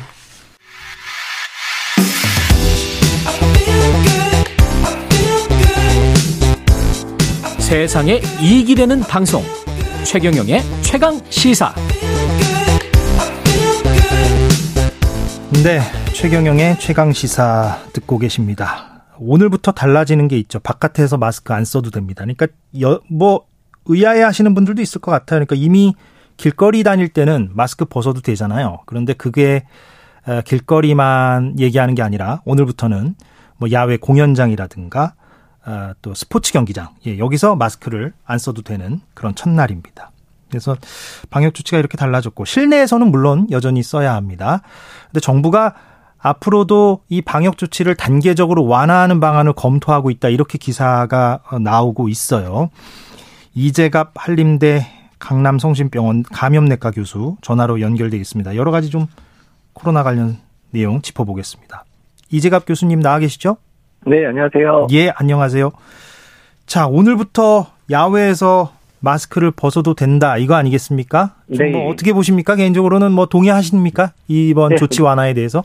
네, 전반적으로 이제 코로나 상황도 안정됐고 또한 많은 분들이 백신도 맞고 감염된 상황이어서 일단 실외에서의 그런 전파 부분들은 이제 많이 완화됐다라고 이제 보실 수 있을 것 같고요. 예. 그래서 일단 현재 실외에서의 마스크 이제 착용과 관련된 부분의 해제는 뭐 이제 어느 정도 수순 당연한 수순으로 보고 있습니다. 근데 다만 이제 아무리 그렇더라도 이제 고위험군들 같은 경우에는 사람들이 많이 모이는 집회 장소나 이런 데서 마스크를 계속 쓰시는 게 좋겠다라고 말씀을 드리고 싶습니다. 예. 다시 한번 그 고위험군이라 함은 구체적으로 어떤 분들을 나타내는 건지도 말씀을 좀 해주신다면요. 예, 보통 이제 50세 이상 어르신니까 코로나19에 예. 의한 사망률이 높으신 분들인데요. 50세 예. 이상. 그 다음에 이제 연령과 무관하게 만성 질환이 있거나 면역 저하 질환을 앓고 계시는 분들을 의미합니다. 예. 그런 분들은 뭐 예를 들면은 프로야구 경기를 보시러 가셨을 때라든가 공연장에 가셨을 때 야외라 할지라도 마스크를 좀 쓰시는 것을 권장드린다 이런 말씀이시죠? 예, 맞습니다. 예. 자, 어, 재유행이 안정세로 접어들었다 이런 표현을 쓰셨는데 그런데 이제 확진자 수는 그래도 만만치가 않아요. 한 3만 명대 나와, 나오고 있나요, 지금? 그래서 네, 이걸 그렇죠. 예, 안정세라고 표현하는 게 이제 맞느냐? 조금 어떻게 봐야 됩니까, 이 부분은? 그게 뭐 사실 이제 유행이라는 게 상대적인 개념이기는 하잖아요. 예. 그러니까 지난 2월에서 4월의 유행보다는 이번 여름의 유행이 조금 더 적었고 또한 이제 그 유행도 이제 안정돼서 그때 주간 한 15만 명까지 올라갔었다가 이제 주간 한 3만 명 정도로 이제 완화가 됐기 때문에 어느 네. 정도 안정이 됐다라고 말씀을 드릴 수는 있을 것 같습니다. 예. 그러면 이제 정부 입장에서는 단계적으로 방역 조치를 완화하겠다는 거고, 뭐 그거는 원론적으로 맞는 얘기죠. 사실 상황에 따라서 어 그렇게 대응을 하는 것이니까. 그러면 다음 단계는 뭐가 될 수 있습니까? 완화를 한다 그러면? 어, 일단 이제 단기적으로 완화를 할 수 있는 부분들은 이제 해외 입국자에 대해서 지금 하루 이내 PCR 검사를 의무적으로 시행을 하고 있잖아요. 예. 근데 이제 이 부분들은 이제 실효성 부분들도 있고 또 이제 OECD 국가 중에서 이제 요구하는 국가들이 이제 몇개 국가 안 남았거든요. 아, 그렇습니까? 예. 그런 측면에서 다만 이제 입국자에서의 변이를 이제 가지고 들어오시는 분이 얼마나 되는지 모니터링은 필요하니까 그러니까 일부 이제 표본 감시 형태로 숫자는 줄이되 이제 전체적인 그런 이제 PCR 의무는 이제 아마 해제할 가능성이 한두 달 내에 해제될 가능성이 높다고 보고 있습니다. 음, PCR 검사, 입국한 사람을 상대로 하는 PCR 검사는 다음 단계에서 이제 단기적으로 해제될 가능성이 있다. 그 다음은요? 한번 좀 이렇게 차, 차근차근 한번 짚어볼까요? 어떻게 이렇게 완화될 수 있는지가 좀 궁금해서. 왜 우리 일상하고 밀접한 부분이니까요. 예, 아마도 이제 제일 이제 궁금해하시는 거는 실내에서 마스크 벗는 부분들 때문에 이제 가장 질문이 많으실 텐데요. 예. 근데 일단 이제 지금 뭐 이미 겨울을 겪은 남반구 같은 경우에는 인플루엔자 유행도 꽤 크게 유행을 했었었거든요. 코로나19랑 동시에. 그래서 일단 실내 마스크를 벗는 거는 일단 이번 겨울을 지나고 나서 인플루엔자라든지 다른 호흡기 바이러스 그리고 이제 코로나19가 어떤 식으로 유행하는지 상황을 보고 예. 그게 만약에 이번 겨울에 크게 이렇게 아주 의료 체계나 이런 부분에 크게 영향을 주지 않는다면 내년 이제 봄 아마 2월 3월부터는 이제 마스크 이제 실내 마스크 벗는 거 특히 학령기 연령에 대한 이제 마스크 벗는 부분부터 본격적으로 아마 2월 달에 논의가 되지 않을까 이렇게 생각을 하고 있습니다. 아, 내년 봄쯤. 네, 예. 예. 그럼 내년 봄쯤에 뭐 예상대로 뭐 그렇게 됐으면 좋겠는데 실내 마스크를 벗을 수 있게 된다면 그것도 뭐 연령별로 좀 분리해서 어, 누구는 먼저 벗을, 벗을 수 있게 되고 누구는 좀 더 착용을 하게 되고 뭐 이렇게 될 가능성도 있습니까? 예, 일단 아마도 이제 이제 법적으로 지금 이제 마스 실내 마스크 안 쓰면 이제 벌금을 낼 수도 있잖아요. 실제 벌금 내게 하는 경우는 많지는 않지만 예. 그래서 일단 법적 의무부터 먼저 해제를 할 거로 예상을 하고 있고요. 그리고 이제 연령별로 되도록이면 이제 마스크를 좀 빨리 벗어야 되는 특히 이제 언어 발달이나 이런 문제 때문에 이제 미취학 아동하고 학령기 아동 같은 경우에는 이제 그런 부분 때문에 일찍 좀 마스크를 벗는 부분이 논의가 될 것 같고요. 예. 그리고 점진적으로 이제 확대를 해서 이제 고위험군들 외에는 이제 마스크를 이제 벗는 그런 부분들이 아마 이제 실행이 되지 않을까. 근데 그런 부분들도 이제 유행 상황이라든지 또한 우리나라의 이제 계속 항체 검사나 이런 부분 계속 시행하고 있으니까 이제 그런 것들을 반영해서 결정을 해야 될 거로 생각을 하고 있습니다. 예. 실내에서도 마스크를 벗을 수 있게 된다면 사실상 그때는 우리가 어, 코로나 이전의 일상을 회복했다 이렇게 표현할 수 있을 것 같아요. 체감적으로. 예. 예, 뭐 일단은 이제 마스크가 어쨌든 우리나라 같은 경우에도 특히 처음에 이제 코로나19 시작할 때 마스크 대란으로부터 시작을 했었었기 때문에 예. 마스크를 벗는다는 게 매우 상징적인 의미를 가지고 있기는 합니다. 그러니까요. 예. 알겠습니다. 예, 그렇게 되기를 좀 바라보고요. 지금 독감 얘기 많이 하잖아요. 예, 이거는 네. 어떻게 보십니까? 지금 어느 정도 심각한 거예요? 그러니까 지금 당장은 유행 자체는 이제 막 유행이 시작됐다는 수준 정도입니다. 이게 유행 주의보가 내렸다는 게 심각한 유행이 아니라 예. 유행이 시작됐다는 걸 의미를 하는데 어, 방금 전에도 말씀드렸지만 이게 그 호주 같은 경우에는 이제 이번 겨울 유행에 4월 정도부터 유행이 시작돼가지고 6월, 7월, 그러니까 예상보다 겨울 한복판에 유행한 게 아니라 매우 조기에 인플루엔자가 유행을 해서 꽤 많은 환자가 나오기는 했었거든요. 예. 이제 그러다 보니까 이제 우리나라도 거리두기가 이제 완화된 상황이고 마스크도 일부 이제 실외에서 벗기 시작하는 상황이 되면 우리나라 내에서도 인플루엔자 유행이 좀 커질 수 있다. 특히 2년 반 넘게 인플루엔자가 유행을 안 하다 보니까 집단 내에서의 인플루엔자에 대한 이제 예방 능력, 뭐 예. 집단 면역 이런 부분들이 약화됐기 때문에 올 겨울은 인플루엔자가 그래도 어느 정도 유행하지 않을 까. 그래서 이제 마스크 벗고 이런 부분들을 조금 유보하자는 이유도 인플루엔자의 동시 유행을 걱정해서이기 때문이긴 합니다. 음. 그러면은 지금 그 독감이 아직 널리 퍼진 상황은 아니고 말 그대로 주의하자 이런 수준이라는 말씀이시잖아요. 네, 예. 예. 예.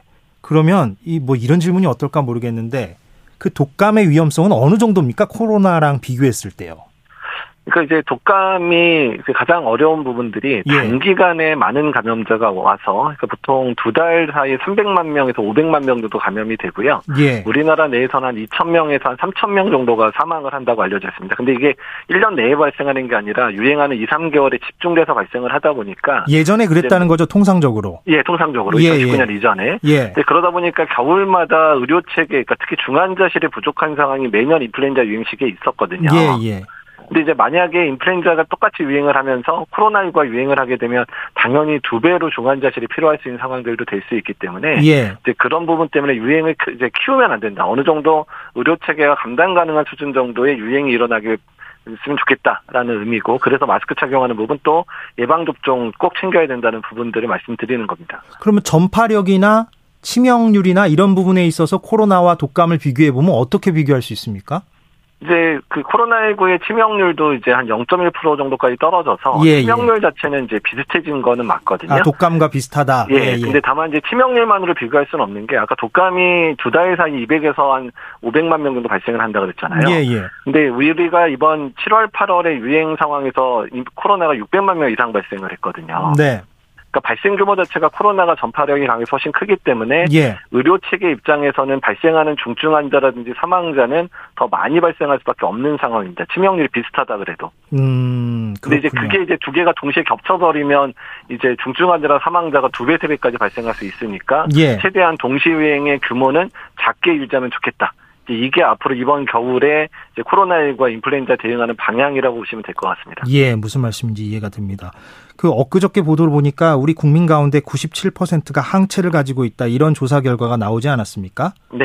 예. 예, 이건 어떻게 보십니까? 그러면 이게 뭐 집단 면역이 형성된 것은 아니다라는 얘기도 있고 이걸 어떻게 좀 해설을 해 주실 수가 있을까요? 예, 일단 97%라는 거는 백신 접종을 했든 또는 내가 감염이 됐든 간에 코로나 바이러스에 어떤 경로든 이제 접촉하거나 노출됐다는 걸 의미를 하는 거고요. 예. 이 항체가 효과가 좋아서 내가 감염을 예방할 수준까지 있는지 이런 부분은 조사가 된 게 아닙니다. 그거는 사람마다 다르다 이거죠. 예, 사람마다 다르기 예. 때문에 재감염이 될 수도 있고 이런 상황이고 예. 다만 이제 이런 식으로 항체가 있다는 얘기는 적어도 다시 감염되거나 감염됐을 때 중증으로 진행되는 건 어느 정도 막을 수준은 이제 도달했다. 이렇게 판단을 하시는 게 맞고요. 예. 예. 그리고 이제 이 항체고 조사의 중요한 특징은 우리나라 내에서 실제 확진된 인원보다 한, 한 20, 30% 넘게 이제 검사나 이런 것들을 받지 않고 확진된 분들도 꽤 있었다. 이제 이런 부분들까지 확인된 부분이 중요하다고 볼 수 있을 것 같습니다. 예, 알겠습니다. 이게 97%라고 하니까 사실상 뭐 우리 모두 면역력이 생긴 거야 이렇게 말씀하시는 분들도 있어서 아, 질문을 드렸습니다. 알겠습니다. 이재갑 교수님 오늘 여기서 마무리를 하겠습니다. 고맙습니다. 네, 감사합니다. 예. 자, 9월 26일 월요일 최경영의 최강 시사 여기서 마무리를 하겠습니다. 이번 주 최 기자가 휴가를 가서 제가 대신 진행을 맡고 있습니다. 저는 KBS 보도국의 이재석 앵커입니다. 오늘 청취해 주셔서 고맙습니다. 저는 내일 다시 돌아오겠습니다.